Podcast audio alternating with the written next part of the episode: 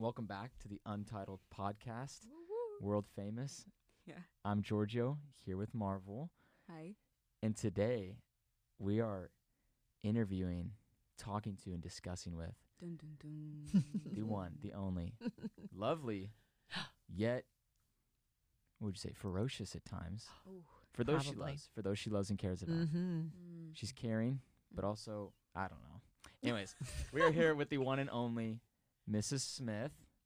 I only know you for a couple things, so you'll have to fill in the blanks. But you are the program head of Children and Family Ministry, my Mhm. major, our ma- our major, Yep. our major. Okay. You're the program head for Children and Family Ministry at Moody Bible Institute, the field supervisor, Field chair. field chair That's fine. Yeah. for all of the education department. No, for so there's different fields. Okay. There's Okay. the field of Bible and theology, Gotcha. the field of communications and music, Mhm. the field of applied theology and church ministry. Yeah. The uh, field of intercultural right. ministry and the field of education and counseling.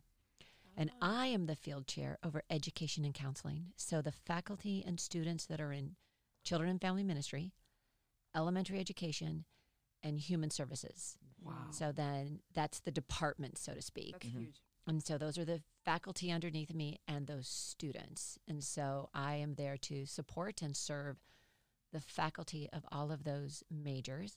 Okay. And then as we deal with different um, issues or concerns or things that come up, then I'm there to help navigate all of that as well between the institute and the faculty and the students. So yes, we uh, we comprise 34% of the student body in our Oh one little field.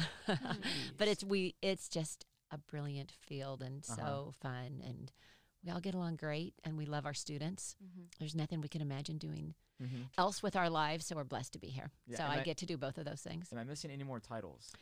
I know Uh, I am. I am know a I field- mother. I, I am a wife of I'll be 32 years married Wow. this summer. I Oh. know I don't look it, do I? congratulations. I No, know. not at all. Preserved well. And then um, uh, three children grown. So my oldest is 26 and a pastor in California, and he's married to his wife Katie. All right. Okay. And sh- they both graduated from Moody. He was a theology major as an undergrad, and she was New Testament. And then they both got their master's degree. He has a master's of Theo, and she has a master's of New Testament. So she's the Greek expert in our family. Wow. And um, so they live out in California, and uh, she's actually getting then her other master's degree in library science. So she'll love to work with theological tomes and all those kind of research things, and she's crazy. great at it. Mhm. And then our daughter is uh, 20, going to be 25, and she lives in Anderson, Indiana. Okay. Okay. And she was a dance business major in Anderson, Indiana. Dance Um, but she does her min- her job. She works for a nonprofit organization specifically for at risk youth, um, and especially for sex trafficking. So the sex industry in Indiana in poor areas. Um, is pretty intense. Uh, it's a lot of times families that sell their children into Mm. prostitution uh, and other things. And so she works to rescue these at risk children and youth and then to help um, keep them into, put them into situations in which they are safe and loved and cared for. And so she does a couple of Mhm. nonprofit, she works for two different companies for that. That's so good. Yeah, and her husband's an accountant. They met at Anderson University, and they're youth leaders in their church, so they do ministry. And then Josh, my uh, youngest, is a senior here and about ready to graduate in four weeks. Oh, okay. So yeah, so we have three kids. Only a little teary eyed. Only a little. I know when he, uh, man, when he graduates, it's it's yeah. Graduations are always hard for me. I'm just so proud of our students, and then when it's your own, Mhm. well, like oh my word, and say my husband and I are just. It's like what's we're just beyond blessed by the grace Mhm. of God that all three of our children know and love Jesus. Our older two married people that know and love Jesus are. For some reason, they're all in ministry. You would think my husband being a pastor, myself being a licensed clinical professional counselor as well. So I'm licensed in the state of Illinois for Okay. as a clinical professional counselor. So I work in the seminary as a field Yeah. supervisor for our Mhm. what are called your grad fellows and your interns. So I supervise and train the counselors who are already licensed counselors. Hmm. So anyway, and then I also teach online. Wow. But is all of our lot. kids love Jesus. Out of all of that, the fact that my kids love Jesus is just the best. Yeah, but I told them when they were young, I don't really care what you do with your life. I just don't. I seriously don't care.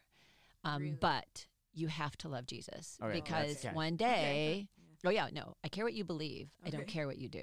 Okay. But hopefully, what you do will follow what you believe. Mhm. That's usually the way it should work. Because I can't just think, but one day this wor- this world is done. We are done. You don't Mhm. last forever uh, on this earth in the way that we know it. So I just want to make sure that those that God has given me and my family that I get to see them forever in heaven in His kingdom, and uh, I'm grateful.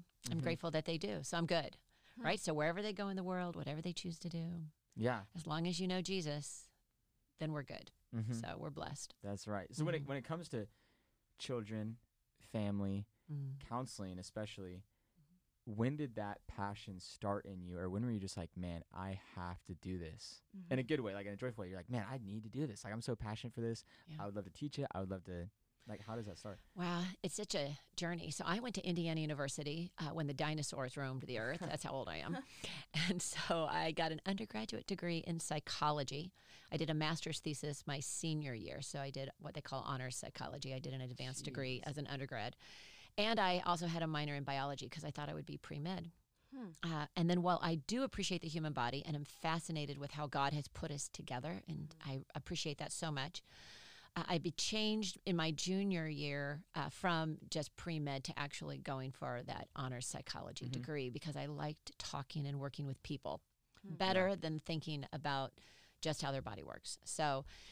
At, when I got my undergraduate degree in psychology, you really need to go for a master's degree if you want to be Mhm. a counselor or a social worker or something. So I got my master's of clinical mental health. Then it was called counseling psychology, but basically now it's master's of clinical mental health at Trinity Evangelical Divinity School. Yeah. So up in Deerfield. Mhm. And I also then did a uh, a master's in systematic theology. So I real I was raised in a Christian home. However, I would say I made my faith my own my junior year at Indiana University. Okay. Uh, I used a secular college, incredibly secular, uh, known as a big party school. And I looked around my sophomore year and said, "Here's all these people, and they live for the weekends, Mm. and they live for who they're dating, Mhm. and they're looking to get some big job. And so you live for money, and you live for sex, and you live for partying, and then what do you have? Mhm. You have nothing." Mhm. right? Is it, it? Do you all just want to grow up, get married, have kids, and then die? It's kind of like what other animals do. It's like you mate, you build this. You know, I, I just didn't get it. Like, what? Why is that the ultimate goal? I go, that sounds meaningless. I felt like probably I was thinking a little bit like Solomon, Mhm. Mhm. meaningless, meaningless. Everything's meaningless, and I'm like, is that what this is? Is this all meaningless? Because this seems pretty stupid. Mhm. And then I uh, was an, I was an RA actually, and Mm. another brother RA that I met, Steve. Uh, I really felt like the whole world could fall apart, but Steve never did. Wow. I'm like, how come life can be so stressful here, and you're always okay? Like, what's different? And I remember asking that a couple of times, and he really wouldn't answer. And I Mhm. didn't know he was a Christian. Mm. And then finally, I got frustrated. I was having a conversation with him, and I go, "You never answer this question. what is the deal?" And he goes, "Oh, it's it's probably because I'm a Christian." and then I am like, "Oh, so all the stuff I lived in church, I learned in church as a kid, is true. Hmm. Like it's a real God and it's a real relationship, and that relationship changes everything." Hmm. and it just made sense. And so it was funny. I, I can tell you exactly where it is in Bloomington, Indiana, when I was on one side of the street, and he told me, and by the other side of the street, I knew I was a Christian. Like that was it. That's where I felt That's like the insane. spirit just like you went from one side to the other, and I'm like, That's- that's I get it. Like the light goes on, Mm. and I'm like, oh, well, then this is what you got to live for. Mhm. This is the purpose of our Yeah. existence. Yeah. So um, got immediately involved in a campus ministry, started going to church, met with the pastor was wonderful. He would meet with me because I had so many theology questions, and that's when I changed to psychology as well. Mm. But then I, so I had my advanced degree in psychology, and I'm like, well, that's great. We can learn how people think and what their motivations are and how their brain works, and but I need to make sure I see it through a biblical lens, and that's why I went to seminary. So Mm. then I got my master's of sys theo because that then was my grid that I thought everything through. So as I got my master's of clinical mental health, the understanding of humanity always came through the grid of my theology. And I'm Mhm. very thankful for that. And it's just because the Lord led me. I mean, there's just no other reason that I was Mhm. that smart and figured that out at the age of 22. There's no way. So, um, and then that's where I also met my husband. He was getting his MDiv. He also had gotten saved in college. And we were at seminary. And I'm just going to tell you about seminary. Seminary's great, but not everybody's funny. Yeah. Seminary's not known to be funny, but Brian's funny and he was normal. I'm like, you're a funny, normal person. Yeah. You watch movies funny. and you play games and you love Jesus. And so Mhm. I can hang out with funny, normal people. And so we began to hang out and we became like study persons together and we went to the same church and we were friends. We hung out with this big group of This is friends. a good story. Oh, thanks. Yeah. And uh, he ended up going to Canada for a summer, and I went to the Middle East. So we, I was doing short-term missions for in Turkey, and he was up in Canada and had basically taken a job that he was thinking he would finish up his seminary degree and go there. It was during that summer. I didn't write. Now this is you got to understand. Mhm. No cell phones, Mm. No email, Hmm. nothing. So there was no way to communicate other than snail mail or a phone that's attached to the wall. Mm. Now, back then, you were charged per minute. Oh. And if you talked to somebody, like let's say at noon, right? Because that's a good time. It's in the middle of the day, you got Mhm. time. Great time. You might as well pay a dollar a minute. But if you talk to them at midnight or one in the morning, Oh. you only pay 30 cents a minute. Oh. So we are talking in the middle of the night, snail mail, but I'm like, you know, I really like him and I wonder if there could be more, Mhm. but I am not pursuing anybody. Either he's interested or he's not. And I'm just going to wait on the Lord because I'm over here being a missionary in and being I'll tell you, being a female in the Middle East is something else. Yeah. It's a whole other world Mm. you want to talk about gender issues all over the place. So it was eye opening, Mm. and I was there to uh, to talk about Jesus to people that didn't know anything about him. Um, and Brian wrote me a letter, and I got it in the middle of July. I'd been there about six weeks, and he basically said, "He goes, so I've discovered that living life without you isn't nearly as good as living life with Oh you." my Melts Oh, I know, Melts and- your heart. Isn't that great? That's so sweet. And That's so he good. goes, So we have to figure out are we good at doing ministry together? Are we good at being friends together? Or is it more?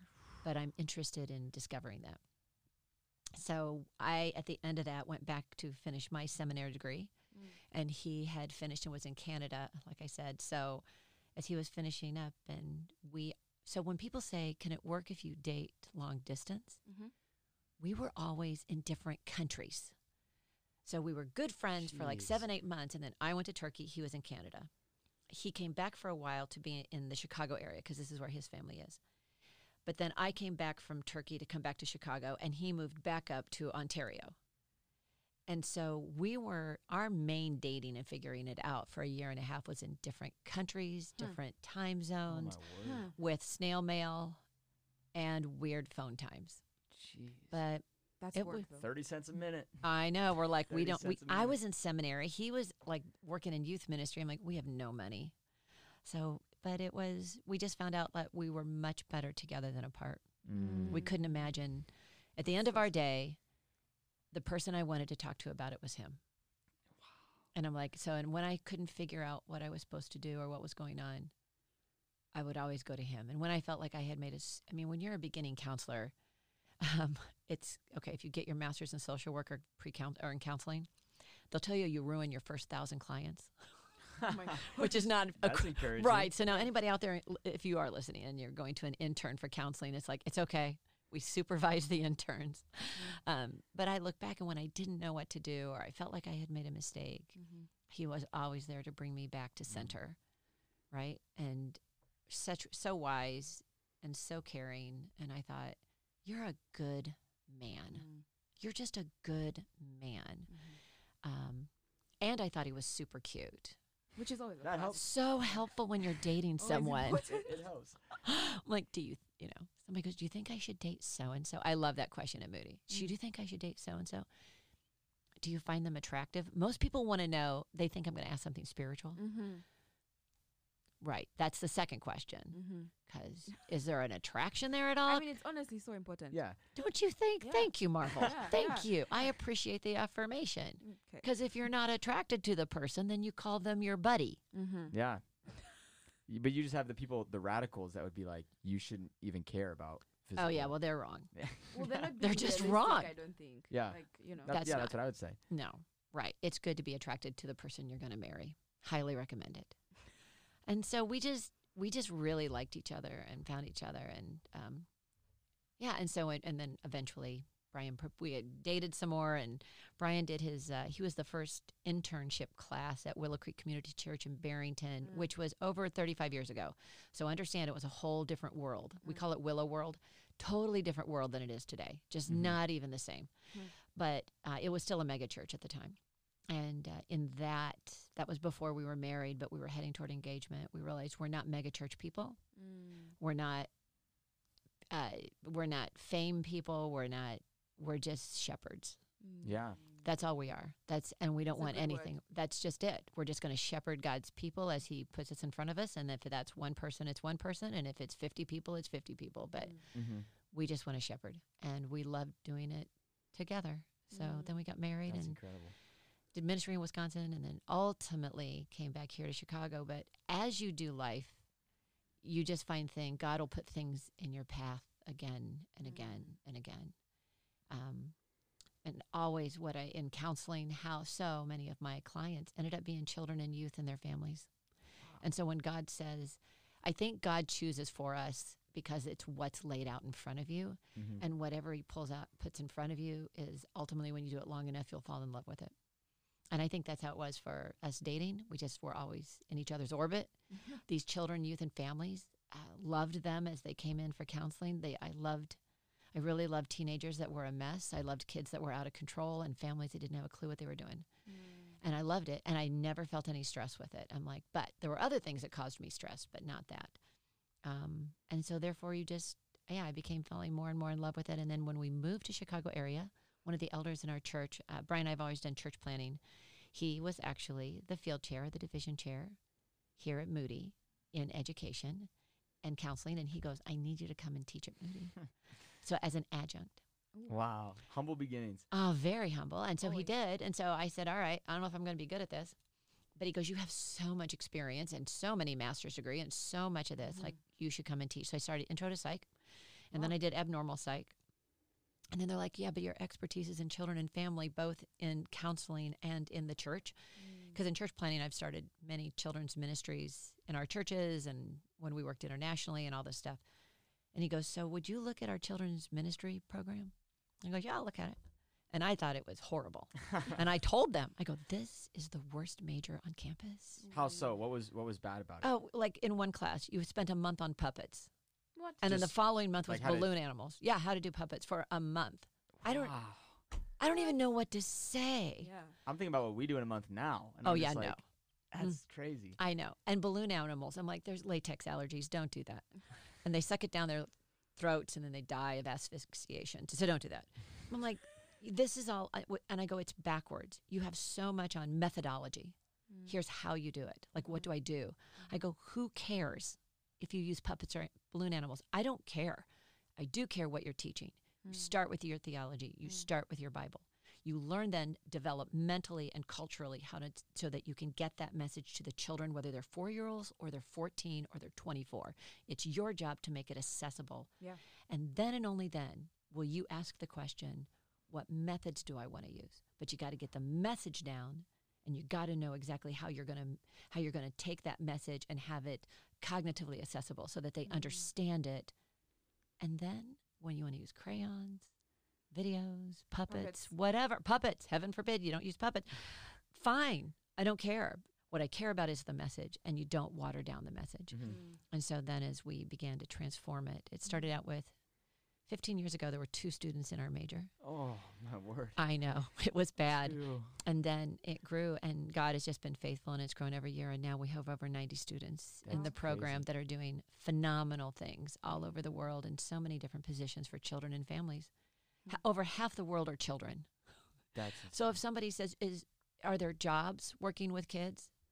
Well, I don't know. When 55% of the world are children, You tell me. you would hope. right, right. Well, could I do it internationally? I'm pretty sure there's kids internationally. Yeah, that'd be great.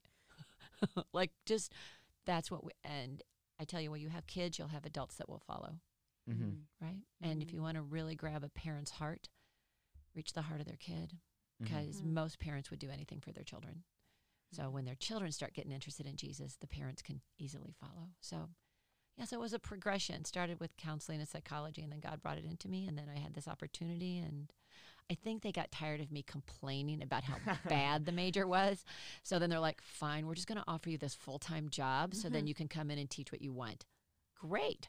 I will do that. And that was 12 years ago. Wow. Yeah. So I have I have the first like pretty big question, and I'd lo- I'd love to hear Marvel's thoughts too. Mm. When it comes to Moody students, what do you think is like the worst habit or like the biggest mistake they can make now, just as a college student, that will affect them in the future, or I mean even now in the present, like as a husband, mother, wife, father, like what's the biggest mistake when it comes to like godly families? At least obviously we got to depend on God, but like cultivating that. What do you think? What do you see as the biggest mistake people are making? Hmm. I just would hate to cut off Marvel. Do you want to say anything or No, just? that's a great question. Okay. Okay. Good. Curious Okay. know. There's this thing called discretionary time. There are things you have to do. Hmm. You have to sleep some. Probably have to use the restroom, shower, eat, breathe, right? There are certain things you have to do. Mhm. If you sign up for college classes, you know, there's classes you go to or books you read, homework you do. But the reality is, college students have more discretionary time than they will at any other time in your life. Hmm. You do not have this amount of discretionary time when you leave college. You don't. So, with that gift of discretionary time, I would I would say I've seen too much discretionary time absolutely wasted. Hmm. They are On what? very What's in- the biggest culprits? uh, a temporary pleasure, Ooh. the momentary joy. This is going to feel good right now, so I'm going to do that without really being challenged to think. And if you have that momentary happiness in the moment, how does that affect the next moment, the next day, the next week, and then your long term future? Um, it's not wrong to play video games, watch movies, take a nap.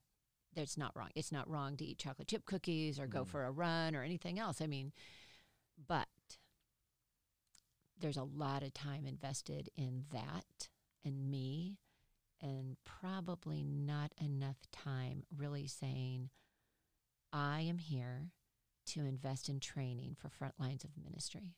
Yeah. I am here investing in the person I am becoming so that one day when I'm a mom or a dad or a spouse, or if I don't get single and I'm giving my life away for Christ, I'm not investing in those roles. Yeah. Well, what would that look like? Like, what would proper use of time then look like? You know. I, I would say I would it would start first with examining our thinking, being very self aware. So how many times a day, if a student's doing homework, do they say to themselves as they do homework, I hate doing this homework. I'm tired of this homework. And my question would be um, Martyn Lloyd-Jones said we need to stop listening to ourselves and we need to start preaching to ourselves. We need to start talking to ourselves. Mm. And to say, isn't it myself when I'm saying, I mean, it really is, we're, we're preparing for warfare. Mm. That's what Yeah. you're preparing for. So if you were in the physical army, uh, I doubt that there's a cap, there's a there's a soldier who's preparing for battle, who looks at his captain and says, "You know, I'm really tired of doing these push-ups. I just can't do that today. Hmm. I just did you want us to go through basic training? I don't. I can't." But when the captain looks at him, going, "You either go through this and you learn it, and you learn it well, Mhm. or you die." Mhm. And when you die, you take everybody else with you. So you're going to learn it and you're going to learn it well because it's a matter of life or death. What if we had that same attitude here? yeah. Because when you leave here, you will be in charge of ministries and you will be invested in your families. And it is a matter of life and death on an eternal level. Mm. Well, how much more important is that? Mhm. So if the person you are today is the father you become tomorrow, or the the woman you are today becomes the wife of tomorrow, or the man or woman today is the leader of tomorrow, what kind of leader, mom, dad, wife, or husband do you want to be? Mm. You invest in that now. You don't wait till you walk down the aisle to go, oh, now I should work on myself. Mhm. I should learn to be disciplined and conscientious and self serving and sacrificial. No, those are habits that are cultivated because I would tell my children never date somebody that is not able to do that on their own now. Yeah. If you don't have somebody now who's disciplined, um, so yeah, so that's what I would say is like there has to be a discipline of thought. And there are just sometimes in life, I, I like in Ecclesiastes where it also says there's a time to plant and a time to harvest, a time to dance and a time to weep. There are times you just have to do a lot of work. Mm. You just do. Mm-hmm. And I think that we are then to say with a happy attitude, I'm doing this for an eternal purpose. I'm doing this to invest in my future. I am doing this for a bigger reason. Mm. And therefore I will not lo- I will not allow the momentary pleasure to ruin my eternal investment. Mm. It's like Mhm. if you spend all your money today on Starbucks and other things, how much money do you have to invest in your retirement or health care or a house or your master's education? So people who waste their money for the momentary things don't have it to invest in something more. It's the same with our time. If you waste your time now, you don't get to make that up. Hmm. You're wasting time. Again, that doesn't mean that you don't take breaks and enjoy movies and do things, you know, but there's way I, I think the the pleasures of the world are very tempting in the Western world. It's Mm. very tempting. And they're way too accessible. And it, wouldn't it be interesting if everybody looked and said, "What? Where do I waste the most amount of my time?" and whatever that is, Social media. I'm going to get rid of it. That'd be good. Is it a TV? Is it a smartphone? Because you don't really need a smartphone. Mm. You really don't. You might need a phone, Mm-hmm. but do you need a smartphone. What if that which stole our time we destroyed? And I think that's when Jesus says, pluck out your eye, cut off your hand. What are you really willing to do? What's going to hurt so that you're using your time well? You what makes me sad is that I, it goes so fast. Mm. You know, so here's where I'm just thinking of our graduates that are graduating in 4 weeks and I get to say goodbye to them, but they're so amazing. Um, and I have, I do think I have the hardest working students on campus because That's right. they either work hard or they die. That's true. That's about it. Still alive. right. So, um, but they have worked really hard. So 80% of them already have jobs with contracts. Wow. Eighty percent. 80%, eight zero. That's And they've deserved it. They deserve Yeah, it. They do. They do. You earn it. Um, it, it. They beat out other applicants that have been in ministry for years. But Hmm. that is how hard they work, and I don't apologize for it. If you don't want that job or you don't want that responsibility, you don't have to. Mm. You know, nobody has to. There's nothing wrong also of saying, I'm just coming to Moody for a great Christian education and that's fine. But you, you have to look and go, what are your end goals? And if your end goal is ministry and leadership and family, and then invest in it now so you get it then. Mm. Yeah. Yeah. And that's how I think Brian and I, that's how we thought of parenting. We invested in our kids at the time. Mm. And I look at them now, and they are the most amazing humans. Hmm. My children are my favorite people. They're just they're just so great. But if somebody says, "Oh, you're so lucky," we are blessed by the grace of God. Mm. But we left it all on the field. Mm-hmm. I don't regret sleepless nights. I don't regret the conversations we had, the hard conversations, the hours of Bible and theology, and we would talk about scripture all the time. It was just a normal conversation Mm. the gospel was always every day every day was something about the cross of christ and what it means to live knowing him and how much he loves us and what he did for us they don't know how to think any other way Hmm. did they still play rocket league yes did they go to dance lessons yes did they play football and soccer and they went to public school but in our house it was a safe place Mm. where we are devoted to jesus first and then to each other mm-hmm. and it and God by His grace blessed that. I Mm. think. Mm. Yeah. Amen. So then on on the other end of that, what would you like? What encouragement? Because there's just I know you with your passion. Like there's just Mm. gobs and gobs of encouragement you would offer for someone that has finally identified that like this is my time waster, or like for someone that has become self aware, like I'm wasting too much time. But then they look at what they have to do. As you said, it's hard work. Yeah. Like, what encouragement would you give in terms of like, no, it is worth it? Like, can you talk about maybe the joys of like parenting or the joys of like raising families, the Mhm. joys of marriage? That's just like, how does what makes it all Mhm. worth it? mm. It, yeah, I, it's so much easier for me to see it at my age. So I'm going to be 57 soon. Um, and so when you've lived this many decades, this is the payoff time. It's not in your 20s. It's not in your 30s.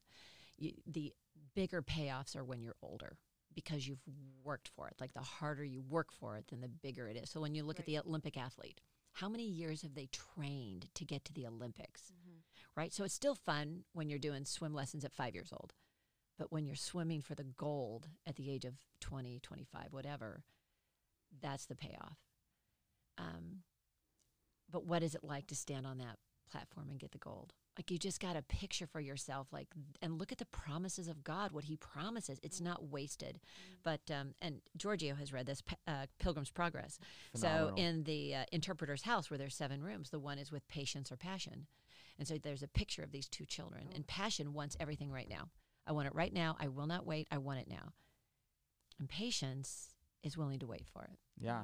And it's crazy because we're talking about Christians in that scenario. Mhm. Like it's like Mm-hmm. passion's not like a worldly person like I want now. It's like it's someone who would be a Christian, but like I want all the benefits now. now and you can't have it it's like that is it's kind of a lie of satan that you can have it all Mm. you can't but it's got to it's got to be that picture of the king and his kingdom um, and it's not just so much even the benefits of, of what we'll experience in earth like yes it's wonderful to be married 32 years and have a fabulous marriage you know i always tell my students uh, who are married in my classes it's great you've been married what three years five years whatever? Mine's better. I had 32 under my belt so i got the better marriage. Only because of everything that's invested and it's great um, but it's it's been worked together but it's so worth it. So those are the temporal blessings but our king is worth it. So the more you fall in love with jesus how do you not want to do more for him? We'll never outgive him ever in a million years but how do you not just love serving him more and more? But that comes back from it's it really is it's yes is it a hard work attitude? But it starts with love and it's falling in love with jesus. He's just mm-hmm. so great. So every time i think of him i can't help but smile. He's so great. How can i not do this? Like it's like when i see my children how could i not do things for them? You know when i mm. see my husband how can i not serve you? You're so amazing. And it's how i look at my students. You're so great. How could i not do everything for you that i Yeah. could right and so when it comes out of this deep love and love is never ending it's a well that never runs dry then you just do it day after day after day but i think satan's trick is for us to believe that the world offers more than what christ himself or that those those long-term and even eternal treasures are worth cs lewis talks about it Mhm. where he says we're too easy the problem with humans is we're too. We're too easily satisfied. We'll play in the mud when there's a holiday at the sea available. Mm-hmm. And he's right. We're too easily satisfied. So I think th- the easiest way to do that, that was like, well, how would you do it? Is it's called both and thinking. Both recognize this is hard mm. and that your body and your mind may want to do something else. I'd rather watch a movie, rather take a nap. Or you can say, but, and, but, I'm going to do this mm. because I'm going to believe in the long term benefit. I'm going to practice persevering. Mhm. I'm going to practice enduring, trusting that perseverance, as Paul says, perseverance produces righteousness. And I'm going to trust that that's when God said it, he means it. Amen. So Mhm. That's good. I like that both and thinking. it's both and. It both is like, how is it? Hard, and I'm going to do it. it's both and. That's good. Right. Um, I have a question. So, you seem so, you know, joyful and satisfied with what your marriage is and has mm. been, and what parenting has been like for you. But I'm just wondering and curious: Are there any things you think you would have done differently? You know, mm. like the when you look back now, things maybe from your dating experiences or experience or marriage or raising your children. You know, things like mm. that. Like any kinds of regrets and how you've overcome those.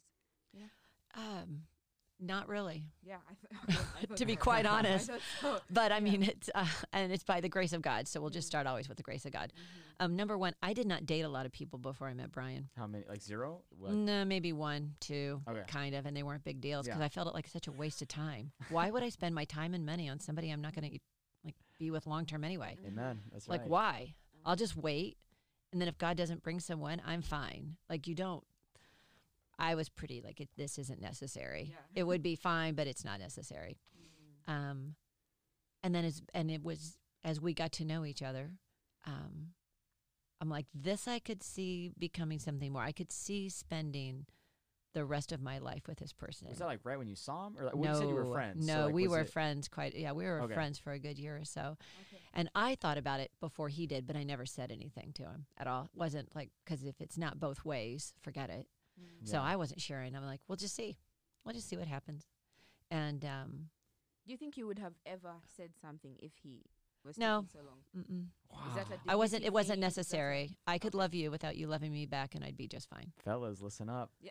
You Like I don't. I Yeah. yeah. I uh, I think both of my boys are have been when they have dated or uh, you know Caleb who's married to Katie are not married to highly needy females and my daughter is not highly needy. She ha- Mhm. they have their own ministry, their own callings, their Mm. own identity. So they're great partners. I mean and they love their husbands and Mhm. but their husband doesn't necessarily need to complete them. So it's Mm. Yeah. but it's a sense of it's we're better together. Yeah. I love that. Yes, I I love you. Um, it does fulfill a part of my heart and my soul, and that Mhm. companionship is the best. Um, and the physical intimacy is wonderful. So it's all great, but it's not, in a sense, necessary. Like Mhm. I'm not okay unless I have this. Mhm. So, um, yeah. And Caitlin's very happy. I've always been a working mom. When they were younger, much less. But I started working at Moody at full time when Josh was like a first grader Mm. and yeah, and it was great. Brian and I both parented our children, so it's not like when I was at work he babysat, which is amazing how many people said that. So where's Elizabeth? Are you are you babysitting the kids? My husband does not babysit his children. Oh, He parents Yeah, oh his children. That- yeah. With disrespect. And Yeah. why am I the only one that gets to parent them? Yeah. That would Mm, have that's been such a good point. horrible. Oh, you do not want me to be the only parent in this house. So we parented our children Mm. and we did it together and we worked it out. They they never had to go to daycare, which is great. But either Brian was there or I was there, or we had other people in the church because it takes a church. You know, you heard the phrase "it takes a village," yeah. so it takes a church, and it was great. So I was glad that we did that. Um, yeah, I I am very glad that also my children saw enough of our sin. So it's like I Mm. regret sinning. Nah, it's part of the human condition. Mm-hmm. So they saw enough of our sin and what and just their own growth of our marriage to know that we needed Jesus. Mhm. Like he died for a reason. um, but we were able to repent and confess, and they saw enough sanctification to see Mm. that he is real. Like the Spirit is real. So they saw both the salvation and the sanctification. And they know now I'm a better mom and a wife I am now than I was 30 years ago. Mm. But that's the sanctifying work of the Spirit. My anticipation would be 20 years from now that I will be a better wife and a mother Mm. than I was when I was younger. Mhm. That's incredible. It, you've got to let them see that change. Like this is the power of the Spirit. So I never ever aimed for perfection in anything, Mhm. you know, Um, but it's the direction. Mm-hmm. So for for students, like we learn a lot in class with you, like dependence upon God, and, and you lead with Mhm. that. Like every answer is like grace of God. Mm-hmm. So at the end of the day, that is probably the biggest factor. Um, but for s- students that might be listening, are like me, where say like my parents were both first generation Christians, or maybe someone here at Moody, it's like they're the only Christian in their family. Do you have any tangible or like practical things? Once again, it's not like a silver bullet. Just want to say that it's not like do this and it's all good. But some people like me, I'm like I don't even know what it would look like because my parents didn't know. You know what I mean? They were both first generation Christians. Like their family didn't look like a godly family. So it's like, what could you say to people of just like, man, once again, not a silver bullet. I don't want anyone to listen to this thinking Miss Smith's giving concrete just solutions. But like, what would you say as far as a family atmosphere? Um, Mm. What does it look like, or what are some things that people can do to kind of foster that? That's good. I think both parents. i i- it's going to sound like such a Christian answer because it is. is that each parent really? I I needed to love Jesus first. Mm. Mm-hmm. Like you never leave that. You never leave the truth of your own relationship with Christ. Mm. And then Brian and I invested in our marriage. Mm. And then from that, we invested in our children. So there is a sense of, you know, like what do you do first? What do you do second? What do you third? And you keep those priorities in that sense. Mm. Um, uh, Brian has said this, which is true. Life is too serious not to take it seriously, Hmm. but life is too serious not to sometimes not take yourself too seriously. So it's Mm. both we take it seriously, but at the same time, you just got to relax and realize you're going to sin and you're going to make mistakes and you're going to do things that are stupid and you're just going to confess and repent. And then there's other times you're going to be brilliant and it's going to be great. And we always had fun. I threw the best birthday parties ever. I was everybody's favorite room mom. I gave great parties. I had the best parties. um, the things I had those kids doing and got away with. um, and so we always had fun. Sometimes we would go to. I remember the one time we went to Dairy Queen with our daughter, Mm-hmm. and uh, she was like six or seven, and she was like, "I, I don't know. Do I want an ice cream cone covered in chocolate, or do I want a strawberry sundae with sprinkles?" Big decisions. I know, and I go, "Well, let me see. Do we always have to make a choice, or do sometimes we get both?" Oh, I day of her life right know. and she was like, oh, could I do both? I go, I think today is a both day. Oh. Ah. so then we would get both. And it seems so little, but we had such fun, Mm-hmm. right? We did super fun things. One time, uh, I think it was one of the, I don't know, The Hobbit or something, one of those movies had come out. And Brian went and got Caleb. He was a fifth grader, got him out of school like at one o'clock because it was the first day it was open. Uh, my son has an appointment. I'm here to pick him up. And so they call him down, and Caleb comes to the office, and he walks out, and he goes, "Dad, what what appointment do I have?" He goes, "Look, the movie starts at 1.30 and we need popcorn and our drink, but we are not missing this movie." And took him out of school so that they could go see a movie together. You know, they would play chess all evening and talk, and whatever they read, we were interested in, and we read, and um, we loved being with them. So we were we were in pastoral ministry, Mm. but we never loved the church more than we loved our kids. Mm. They always knew. And it was funny. So when Caleb, who's now our oldest and a pastor, he he's very grateful for the example that his dad was, and he goes, you know, you probably should have spent more time on the church. And we're like, well, maybe the church would be bigger, maybe the church would be whatever, but maybe you would not have loved Jesus. So. No good to go save a nation and save a church and lose your own children. You say that. You say never Uh-huh. sacrifice your Never family. sacrifice your family on the altar of ministry ever. Ever. So yeah, you've seen it where my daughter or our son, somebody will call one of my kids or my husband will call in the middle of class. Yeah. I'm like, if it's not in the middle of a moment where we have to continue, Mhm. like stop, my family's calling. Mm. Yes. So my ca- daughter called the other day in human development, and then she called in. Did she call in our class? Y- sh- Someone called at least one time this semester. I yeah, remember it. somebody called because when they call me, they know they can. I can call my Yeah. mom. Unless I'm talking, and I think even if I was Dr. Jobe, I'd be like, "Excuse me, my daughter's calling. I know you're the president, but my daughter's calling. Mhm. Yeah. Got to talk to my." So she'll just call me, tell me what kind of latte she got. That's it. Um. Yeah. So I have one. You evidently have. I, I wouldn't say mastered the art, but just grown in what my motherhood looks like and parenting looks like. And I'd even love for you to talk about your book a bit and what inspired all of it. Oh of yeah, that. you have a book. I do. have um, a book. yeah.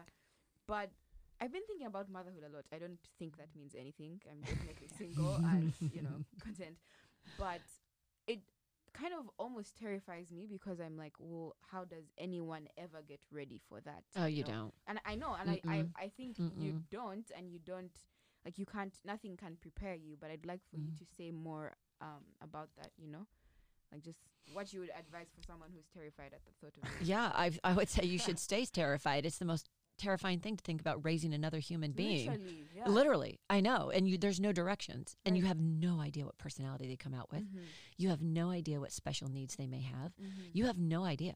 Like God just says, "Okay, here you go." mm, So we have three children that are three completely different humans.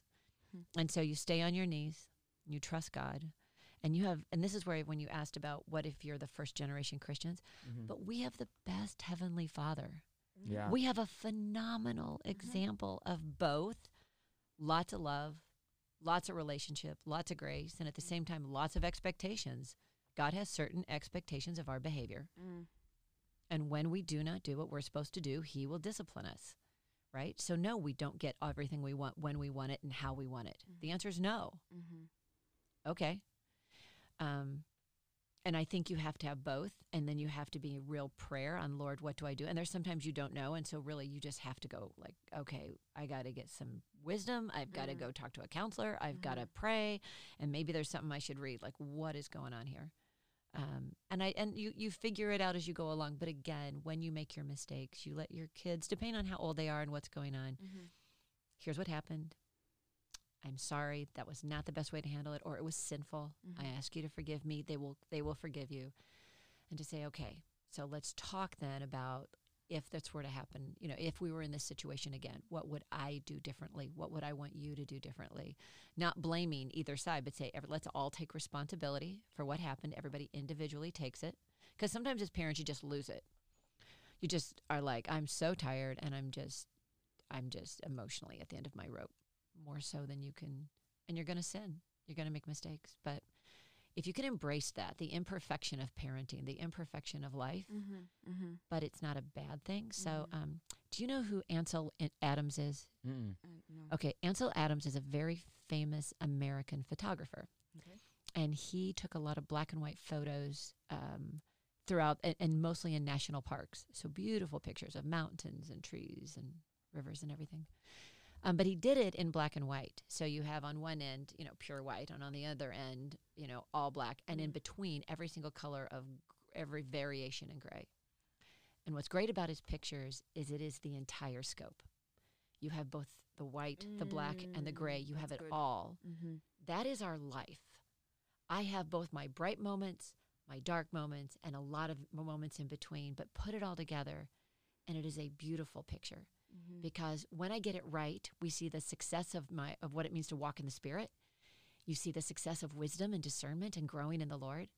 And when it's not such a great moment, when this is the moment maybe the shadows are in, you see the grace of God as well because Mm. that's when we get to repent and we get to Mm. confess and we show what it means to receive that grace of God. And our kids Yeah. need to see why did Jesus die? Mm. You know, you it's not that Jesus isn't an addendum to your life. He, you need Jesus. I need him. And so I would always tell my children when I sinned, and now you know why Mm. mommy loves Jesus. Mm. I need Jesus. I love him. And this is why, Mm-hmm. because I am a sinner. Yeah. Yeah. But when I got it right, I would go, Do you see that? That was a great moment of parenting right there, people. right there. Right there. That's Jesus too, because look what he did in me. That was amazing. Mm. Um, and so we made it very real for them all the way around. So embrace both the bright moments and the shadow moments and everything in between. Yeah. And because it all can display Christ in a very human way. Mhm. Mm. That's good. I really appreciate that. I've actually been learning a lot about embracing the grays because I Mm. think grays are so um, uncomfortable, and because we all seem to have this standard of perfection that we want to achieve. Every time we fail to, it's hard, you know, and Mhm. we beat ourselves up and all of that. But you you've said it beautifully. I love. I'm going to look up answer. His, what's his name? Ansel Adams. So it's A N S E L and then Adams. okay, yeah. and just look up his going to look up. photos. Mm-hmm. All right. Beautiful. Yeah. So before we let you go, it's about six forty, so we got a little bit of time. One, with these closing minutes, tell us about your book. Mm. Shameless plug. Who knows? Someone may buy it from this. That'd be great. and then also, I like to ask people three books, and yours yours doesn't count. So technically, you Oh, recommend come on. four, but Or if the Bible. I just don't. Yeah, or the Bible. oh my Three word. books that you would recommend people read. Well, you're going to end up reading them in our classes. So there you go. Um, uh, so my book is God Never Changes, but My Family Always Does. Mhm. So um, one of the things I teach students in the children and family ministry major is you always start life with your th- theology and Bible, no matter what you do, Mm. whether you're counseling, educating, parenting, pastoring, nonprofits, whatever you do, Chick Fil A. you start with Bible and theology. From there, you build, in a sense, your your basis of philosophy, and so this is your sense of what do you understand about development of human life, culture, ethnicity, uh, our histor- historical time period, and what we're living through. Um, your understanding of technology and culture, just all of that. So you got to have these opinions about all of that. And then, last but not least, is your methodology. Now, what do I do? Mm. So, in the book, it's broken down from the time of conception all the way through launching into adulthood. And you look at the different life stages and say, theologically, what would we say about this life stage? And I do think that there are certain truths about God that work best at certain ages. Mhm. So, for example, one of the theology points that I think are important when our kids are in elementary school is that God is immanent, meaning He is with us. Huh. Because as those children go into school and they've kind of left the nest, if they're feeling insecure, Mm. I might not be with them as their mom, Mhm. but God is. He is immanent. He is there. Um, before that, actually, in preschool, I think one of the key things to know about God is that God is transcendent. He is our authority. So this is an easy thing for children to understand. God created us. Since He created us, He owns us. And it's an easy thing to show them because if they make a drawing of something or they you know make a creation out of Play-Doh, whose picture is that? Mm. Mine. That's mine. It's mine. Okay, so what wouldn't you say that since it's yours, you get to decide what to do with it? Now, the same illustration works as you get older, but for like people your Yeah. age, it would be like you have a phone, correct? Mhm. Or a computer. If it's yours, who should decide what's done with that phone and computer? Mm-hmm. Wouldn't you say you decide? Mm. Nobody else, just you. So we have this concept of ownership and creation and Mhm. Mhm. and with that an inherent sense of authority. Mm. Because of that, that they need to know at a young age the ultimate authority in their life is God. And God says, Here is my creation, here is my design, and this is how I have set it up to work. And f- the flesh, humanity, means I will always fight Mm-hmm. against the design of God. Hmm. So even as they get old, you've got to know that first because then by the time they hit adolescence or young adulthood and they want to talk about gender and sexuality and everything else, the bottom line is God is the designer. Yeah. He's the authority, he's the owner, and since he designed it, he's the one to say how it works. Hmm. That's part of being God, Mhm. but part of being human and our sinfulness is we're never going to agree Rebellion. over Mhm. something. So when do they learn that ultimately God's in charge and that God's in charge of me as the mom and God's in charge of dad as the dad? Even we will obey God first. And God says to parents, parent your children, discipline your children, love your children, don't frustrate them, love them, discipline them, be clear. So there's things that they're just principles of scripture Mhm. but ultimately God is the authority. Um, I think part of the challenges even today in our world is the bad look, the the bad vibe that the word authority gets. Mm. Mm-hmm. Once you get rid of any sense of authority, you have nothing but chaos. Mm. So true. nothing. That's good. So you have to have authority, and in our home, it is God, and this is who He is, and this is His design, and so this is what we're going to do, and that means we say no to self Mhm. and yes to God, which is ultimately the pattern of how we live a righteous life, how we get to show God we love Him back, Mhm. by saying, Yes, you are God. And because I love you, God, I'm going to do what you tell me to do. Not because I have to, but because I get to. So, as I told our children, you don't have to obey God, but you get to. Mhm. Yeah. You get to obey Him. You get to say no to yourself, and you get to say yes to Him Mm-hmm. because we love Him. So, those theology principles ultimately do lead to how do you look at the child? How do you communicate it to them? And then what do you do? Mhm. So even right there is like, here's the truth. This is what it means for this age level. Therefore, this is what you say to them, and this is what you do. So it goes Mhm. throughout. That's my book. It goes through all of those That's life so good. stages. I want parents to think theologically before they think about how they solve the problem. Yeah. Think about God, then solve. Then figure figure out how you're going to potty train your kid. Yeah. So then, real quick before you go, so we get you to this meeting on time. Yep. Three books, and then give us like a one sentence for each book, like the one sentence. Oh, Spiritual Depression by Martyn Lloyd-Jones. Haley was talking about What's that. the Mm. What's the one sentence Mm. sell selling Oh, point? gosh. Uh, oh, just spiritual food for your soul that will last a lifetime. I have heard it's uh, yeah we've heard it's phenomenal as Yeah. well. So yeah, we'll just talk about you today. get to read it as a senior. The Let's whole go. book. Let's go. It's amazing. It will be. It's a life changing book. Wow. All right, Absolutely. So second one. Mm-hmm. Um, hmm. Oh, um, I would say I, I think I do enjoy Mere Christianity. It was probably one of the Mm. first books I ever read as a Christian, and for me, it was is Jesus a liar, a lunatic, or Lord? I love how he breaks things down. That God has not given us a choice when it comes to Jesus. Either he's a liar, Mm. he's a lunatic, or he is the Lord Mm-hmm. but you cannot consider him some nice teacher Yeah. or lovely little prophet. That's not left for us to choose Mhm. from. You have to make a more definitive choice. And that's always stuck with me. Who do I see him to be? Mm. Yeah. He That's is so Lord. good. Yeah, Mhm. So I love Lewis. Um, oh, Edith Schaeffer, What is a Family? Okay. Edith Schaeffer was Francis Schaeffer's wife. Francis Schaeffer had a, um, it was in S- Switzerland, I think, in the Alps, and it was called L'Abri. Oh, is that maybe is it maybe I'm wrong on that, but what it is, it's people would come to him, and he was like this teacher, philosopher, educator, Christian thinker, and people would come and just stay. They'd stay there and sit around the round table, very similar to what uh, Table Talk with uh, Martin Luther. Martin Mm. Luther and Katie Luther opened up their home, and people would come to talk Martin Lu- to Martin Luther during the Reformation, and they would sit around and just talk and ask him questions, very similar to what we're doing right now. And so Luther did that with Table Talk, and this is what Francis Schaeffer did in Switzerland. His wife was Edith, and Edith wrote this great book that talked about. She gave different pictures of what is a family. So, for example, one of her metaphors is, and I'll, I've never forgotten it, is your family is like a door. Hmm. It has both a lock and hinges, and you need to know when you use them. Wow. So that was brilliant for pastoral ministry because a lot of times we think, well, the door should always be open. Everybody should just always come to my house. And that is not true.